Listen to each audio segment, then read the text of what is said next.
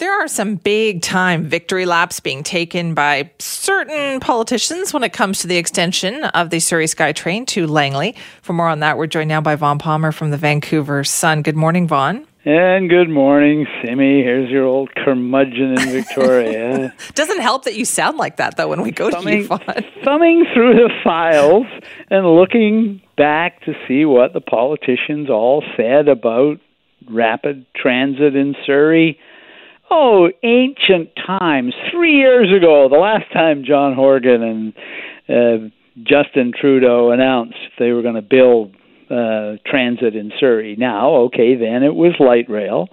Uh, Doug McCallum came along and killed that project yep. when he won election as mayor, and we switched to SkyTrain. But, you know, it would have been nice, I think, just, you know, on Friday when they were announcing all this again, if they'd at least mentioned in passing what has happened to the budget since then. So, yes. when McCallum killed light rail and said we're going to get building SkyTrain and we're going to build it, start building it right away, that was in November of 2018. Um, he claimed that the two projects could be done for the same amount of money. Now, people at the time said that was preposterous, but he was the new mayor, and that's what he said. So the money he was dealing with then was 1.65 billion. At the time, TransLink had a report saying, no, if you're going to go for SkyTrain instead of light rail, it's going to be more like two point nine billion, right. almost three billion. You know, Vaughn, I just have to jump in here for a second because yeah. I remember I spent two hours with Doug McCallum yep. on the air once because he co-hosted. We were used to do these mayor's days, right? Yep. And that came up repeatedly. Yep. Where he kept saying to me, it can be done for the same amount of money. Yep. And I we know. argued about it and argued about it and argued about it to the point where now Doug McCallum, if you ask him to come on this show, he won't even come on the show, especially if he has to talk to me. Well, because, he got the transit right? project that he wanted because because nobody, none of the Trudeau doesn't care, and Horgan doesn't care what's happened to the budget. Um, the the overrun on McCallum's budget is well, it went from 1.65 billion to almost four billion. So that's enormous. That's two and a half billion dollars. That's more than 100 percent overrun. But the overrun on the old TransLink budget is a billion dollars too. And you know, I I try to inhabit a world where a billion dollar overrun is still a big deal. It's costing it twice as much per kilometer to build this Surrey Langley SkyTrain line as it costs to build the Evergreen line. It's costing almost three times as much as it costs to build the Canada line. And I think there's fair questions out there as to whether or not this is even a good project. Uh, as you will know, uh, the line uh, will go through a lot of agricultural land, which yeah. will limit the kind of development along it. So you're not going to get you're not going to get the the the growth density impact that you want when you're spending billions of dollars on a transit line.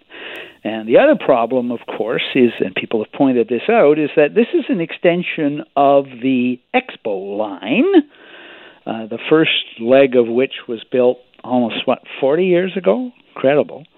And um, that line is badly in need of upgrading, of the stations being lengthened, of the technology changed. That is going to cost billions.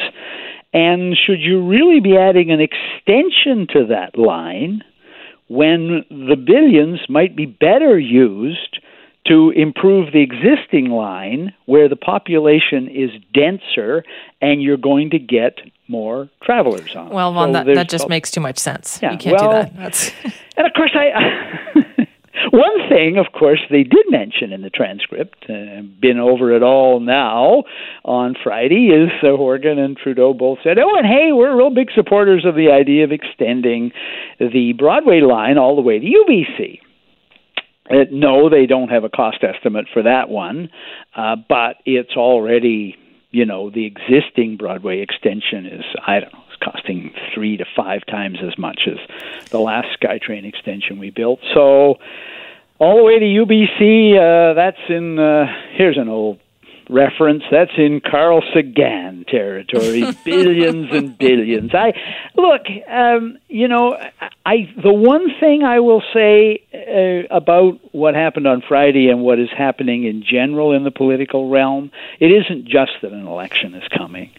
Um, we've entered into a world, thanks to what the politicians have been doing, where the public is basically being told you can have anything you want. and it doesn't have to be paid for with anything other than borrowed money. And that is how all of our governments are behaving at the moment.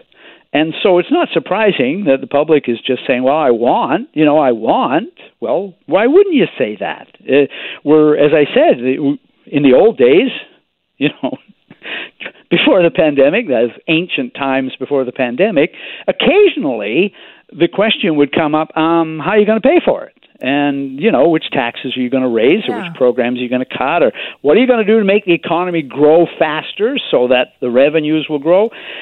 None of that comes up anymore. I'm, I'm not surprised that uh, I guess in a way that when they when they talked about SkyTrain to Langley, um, they they could have announced SkyTrain to the moon on Friday, and it, it wouldn't have been any more unreal than what they did.